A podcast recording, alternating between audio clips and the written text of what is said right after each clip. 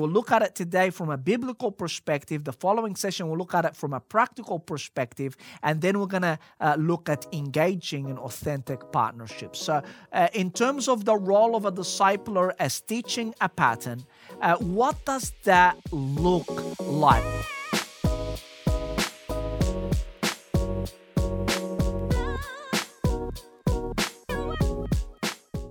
Hello, and welcome again to another session in our teaching series that we've titled Band of Disciples. Band of Disciples. And our heart and our purpose out of this whole series is to help equip you with biblical and practical strategies so that you can get better at discipling people. It's my assumption that the reason why you are uh, engaging with us in this series is because you are prompted by Christ to invest in discipling relationships. You are prompted by God to, uh, you know, follow the movement of Jesus that He began 2,000 odd years ago. And you just uh, exploring ideas and insights as how you can do this better and better. So it's our privilege and honor to have you with us. We had uh, divided this whole series into uh, three categories, mini series if you like. And we have been looking at the discipling calling for uh, several sessions. This is, uh, I believe, our uh, eighth session where we're looking at the role of the discipler. What is the role of the discipler? And today we're going to, uh, uh, you know, continue our discussions of the uh, three main categories. The first one we talked about was modeling a possibility, exemplifying what it's like to live like Jesus, showing that description, a portrait of what the future could look like Uh, for people who become a certain type of persons in the world. And uh, we, we, we discussed that uh, from the scripture and practically over the last couple of sessions. And today we're going to look at teaching a pattern and, um, and we'll look at it from a practical perspective. The next session we'll look at it from, uh, sorry, we'll look at it today from a biblical perspective. The following session we'll look at it from a practical perspective. And then we're going to uh, look at engaging in authentic partnerships. So, uh, in terms of the role of a disciple, discipler as teaching a pattern, uh, what does that look like? What does that look like? And I understand because of our um, experiences, particularly in the Western world, we associate the idea of teaching with somebody standing in front of a classroom, a lecture theater, on a podium and and just talking at people right we we envisage that teaching uh, like when we talk about jesus being a teacher uh, we, we we think of him standing on a stage with a microphone you uh, know speaking all these golden words that people are madly writing as he is talking. And then they take you know uh, memorable one liners and and shooting them through the social media um, you know channels and getting a viral following as a result. Uh, but you know, teaching uh, is not necessarily all about disseminating uh, information to people who are empty minded and we put you know information in them and that will change the way they are uh, teaching is greater than that and there is uh you know real life examples that you have noticed yourself in which people learn not merely by some sort of uh, you know um, transmission of knowledge but they learn in far more practical and, and earthly ways than that. You know, uh, you probably if if you had a um, you know a relative or a child who is young and you saw them, uh, you know, learn how to walk or learn how to speak or or learn how to look after themselves in one way or another, or look after or, or if they you know engage in in some hobbies, it doesn't come as a result of somebody standing over them and reading them a book or sending them a podcast. It doesn't happen. We are not just rational beings who are waiting to be indoctrinated by some expert who tells us how to live our lives. And that can be so obvious in the way we look at bands and we look at how our, our, uh, uh, musicians learn or actors perform, we understand in the creative arena that knowledge uh, is not everything. We're not undermining knowledge, but we need to skew a little bit away from this whole emphasis on propositional knowledge and uh, and transmission of information uh, because it's been such a focus for so many decades that we need to balance ourselves out. And uh, I remember, and you probably would remember times where you observed some uh, even even students who are in school presentation nights or or musicals, school musicals or whatever it is, if uh, if you have seen any of these experiences, you're bewildered. You think, how on earth does young people are performing at such high capacity. It's just, I, I, know, you know, many parents go to the school presentations and they're like, uh, they're just waiting for their child to, you know, to get an award and they run after and they bored uh, to tears. But, but you know what? I, I, I, you know, I've, I've watched many of those presentation nights and when the kids play the instruments, it's just amazing. And, and I'm wondering what class helped them with that. what book did they read? Because I want that book. I, I, I want to learn the proficiency by which they are performing. It's crazy. They're such young people and so incredibly capable. But you and I know that kids learn don't learn music. Uh, students don't learn to be musicians by merely reading books. It's not that they sat through a class and, and were taught, you know, this is what it means to be uh, a muser. This is the history of, of musicians. Uh, you know, no.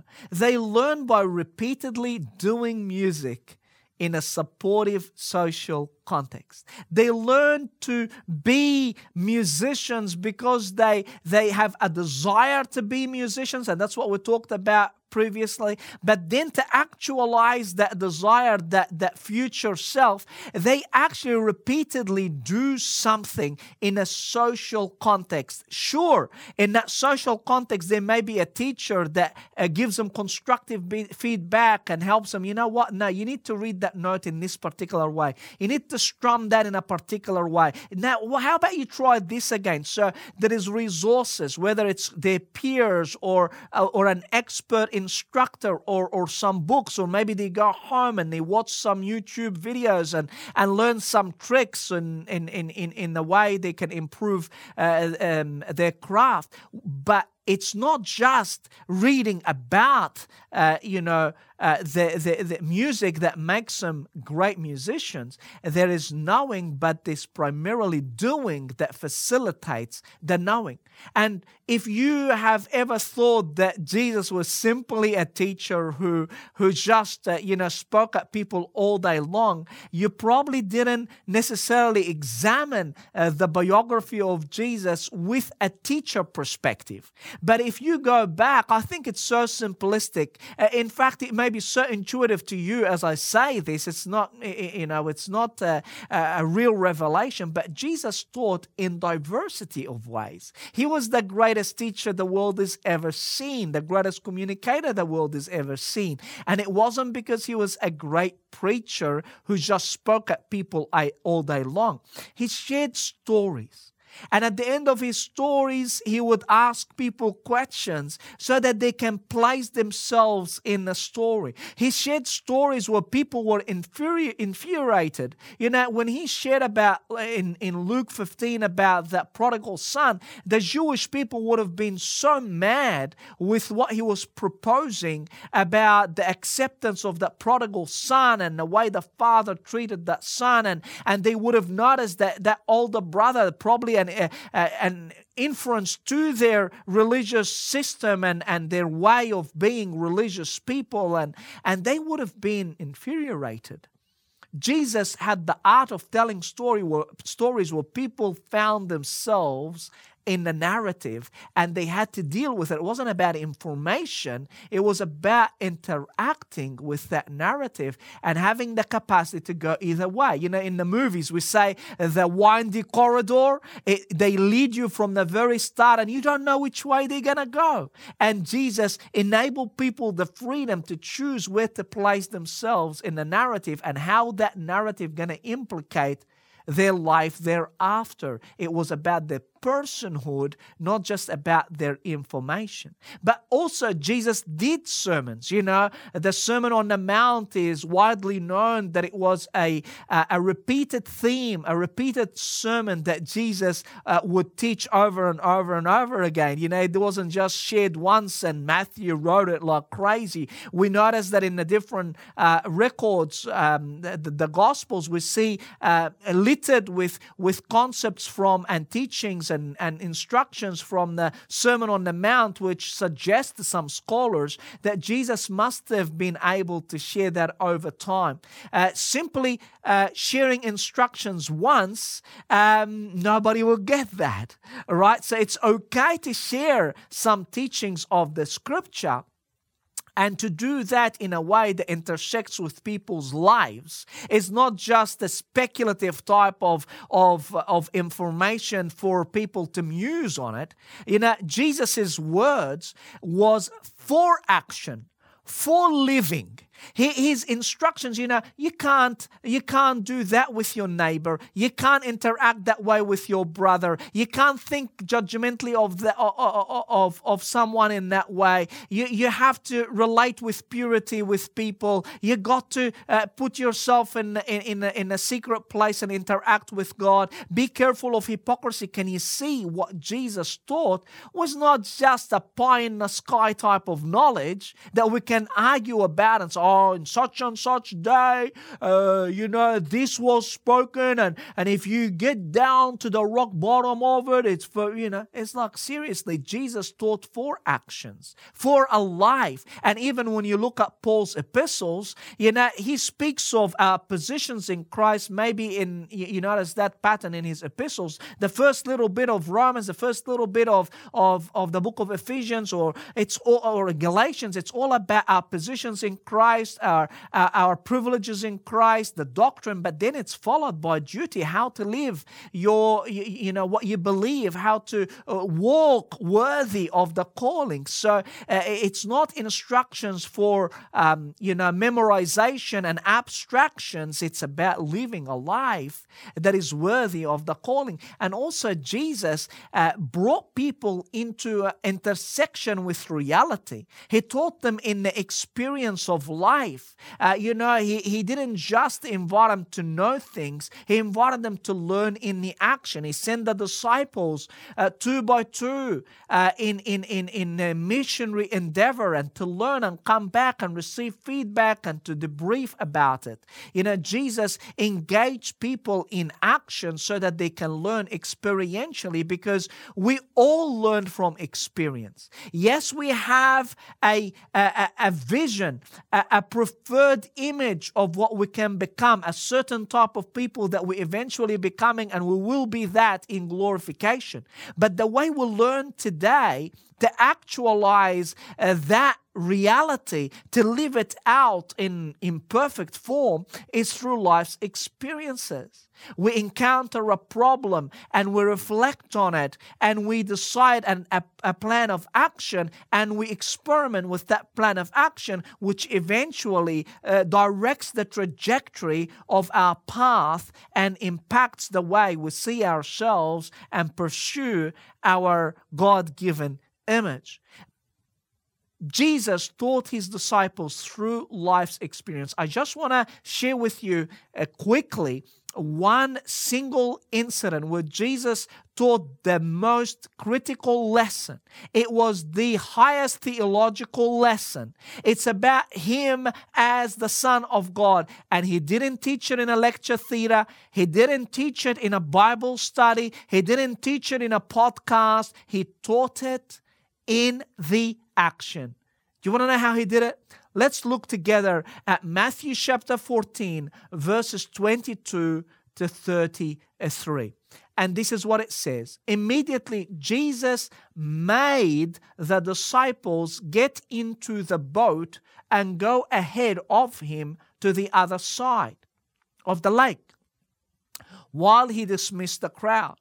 After he had dismissed the crowd, he went up on a mountainside by himself to pray.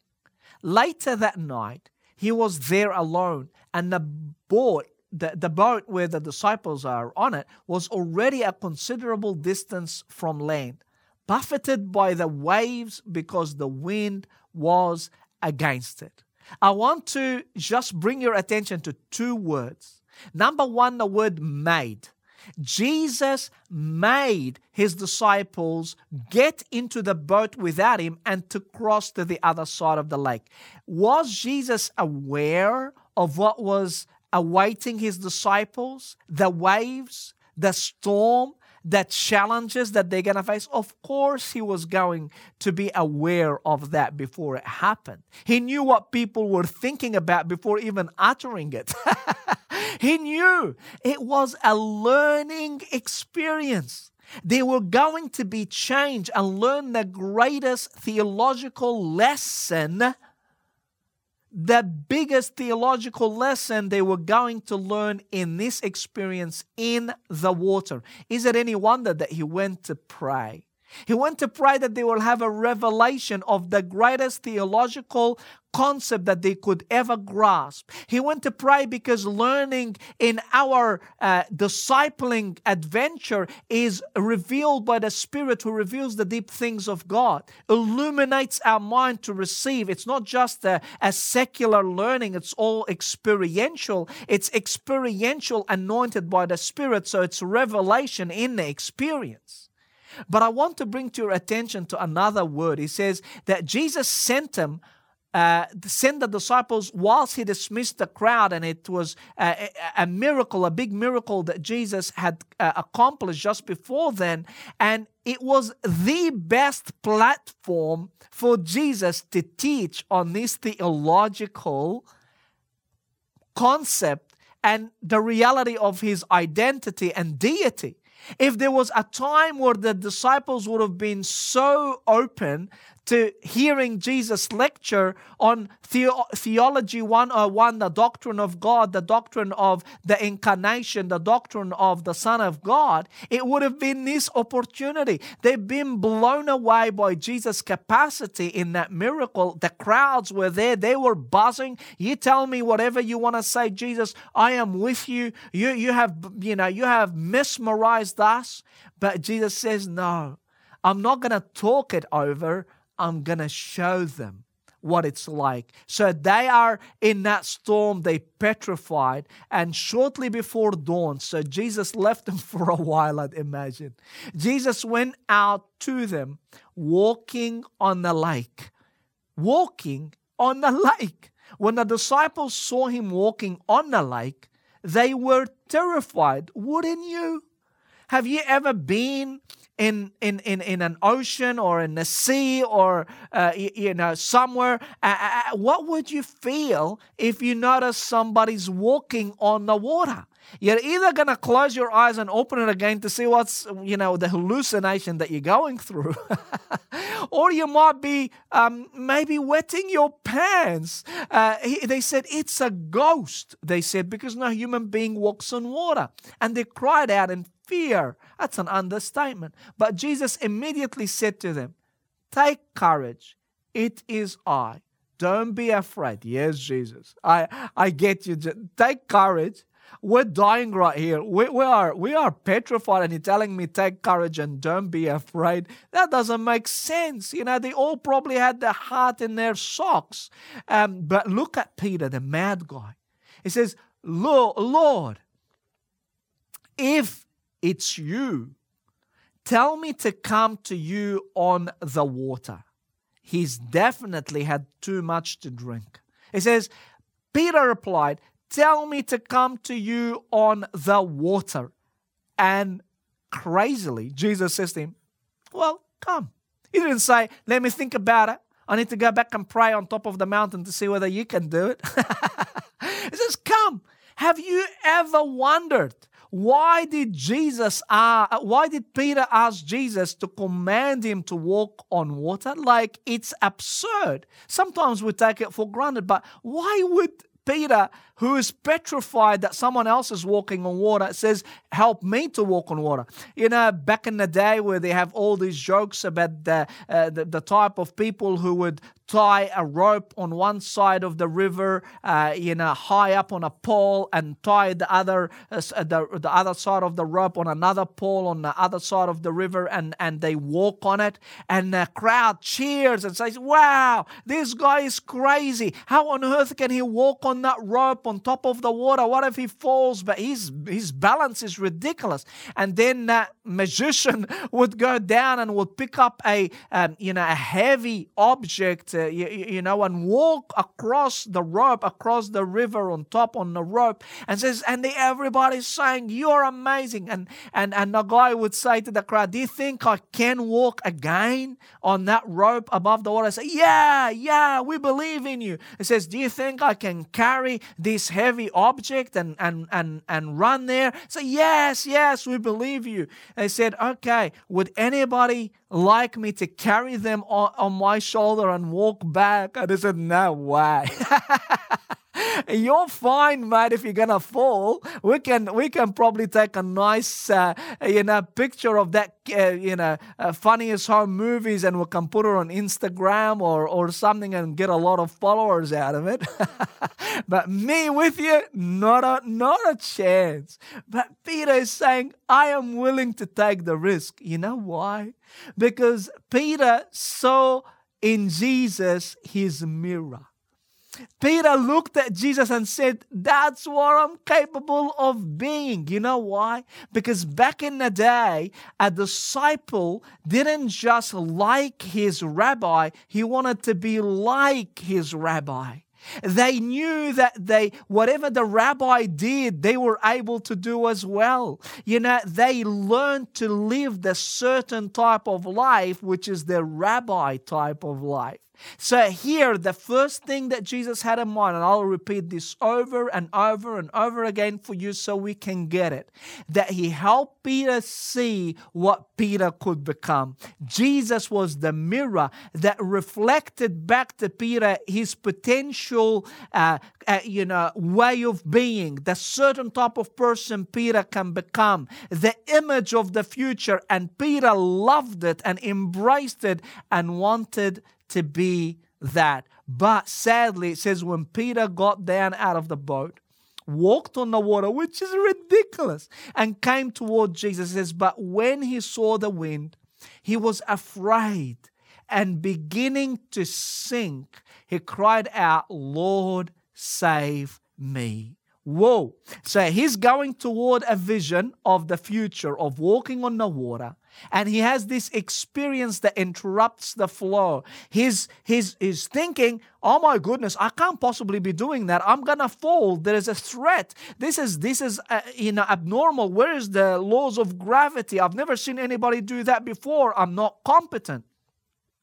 He has this experience at this juncture, a, a, a dilemma a, a problem that he encounters, and here he begins to learn by sinking, not by thinking. We all about learning by thinking. That's cheap learning.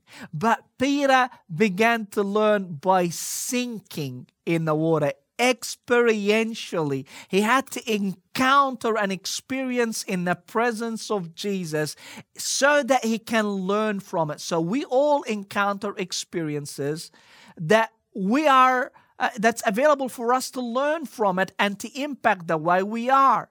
And how do we do that? It's not just Jesus enabled him to have that experience, but look, after Jesus picks him up, it says immediately Jesus reached out his hand and caught Peter.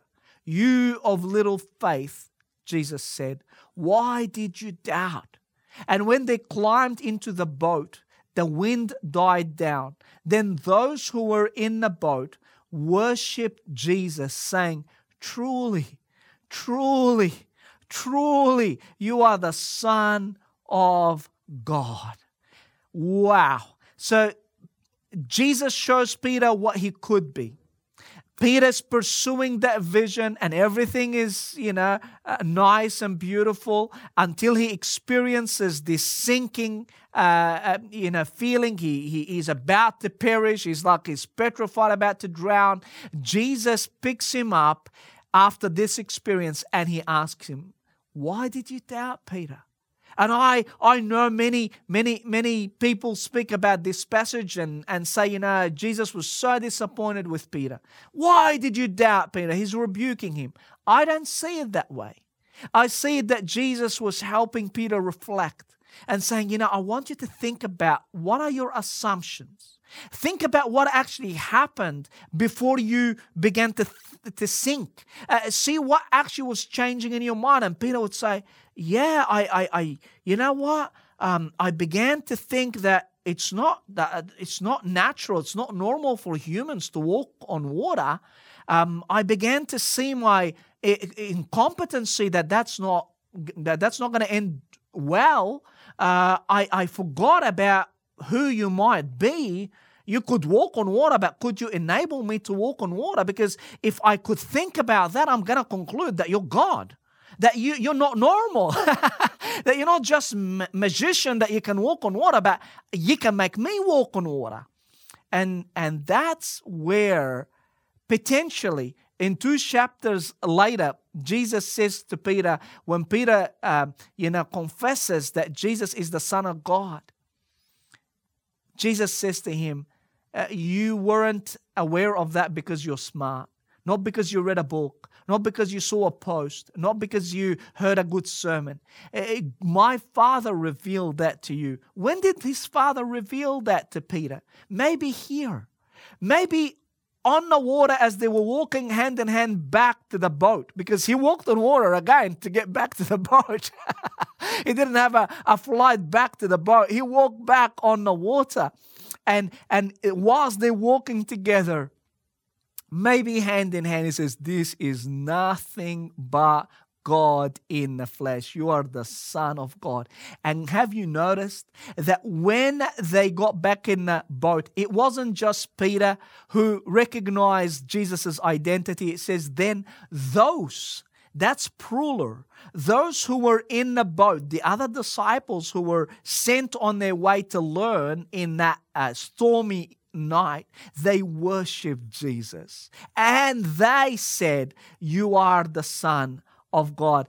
Their learning was social. Their learning was collaborative. The learning started with uh, Jesus showing Peter and the other disciples who they could be then it, it was uh, actualized in the way they experienced life and reflected on these experiences together and reached to the ultimate dream of the most profound theological insight because those disciples were oblivious to who Jesus was, but that was a defining moments, moment in their life as disciplers. And we all, after seeing who we are, we could, um, you know, we all have a desired, uh, you know, outcome that we want to be. And we drive you know automatically towards an end sometimes unconsciously sometimes uh, you know pre-rationally uh, but when we have an experience we begin to think about what's going on in our lives and that helps us to uh, plan the future. There are so many different theories experiential learning theories that help us understand that and one of them is known as transformative learning. And it speaks about we learn as we go through concrete experience and, and we see what's happening to us. Uh, and then we take that experience and we reflect on it with observation. There is reflective observation where we begin to say, What did I experience? Like, what was going on on that water? Why did I sink? What were my assumptions? And then we get into abstract conceptualization where we where we actually come up with a, a conclusion, so to speak. You know, Peter says, Well, I obviously didn't think that he was God. Uh, the assumption was I was gonna perish and drown, but if if I if he could make me walk on water, he is the Son of God. You make an assumption that is based on your experiences and the revelation of the Spirit, and then you actively experiment with that. Uh, so I actually go ahead and live out what I have believed. So uh, we we notice in in this little experience that Jesus taught us some principles uh, in his teaching. He taught us that in order to teach people, it needs to be active it needs to be experiential, that is, that we embark on the learning. It needs to be collaborative in a social environment, and it needs to help us reflect on what's actually going on in our experiences and determine the, the course of action that we'll take as a result. I will take those exact three uh, principles and help uh, make them practical for you as you teach others the pattern of, uh, of, of living like Jesus in the world in the next session. Thank you so much for being with us. May God bless you and honor your commitment to multiply Jesus like disciples wherever you may be. We so look forward to being with you in the next session. Until then, be utterly blessed.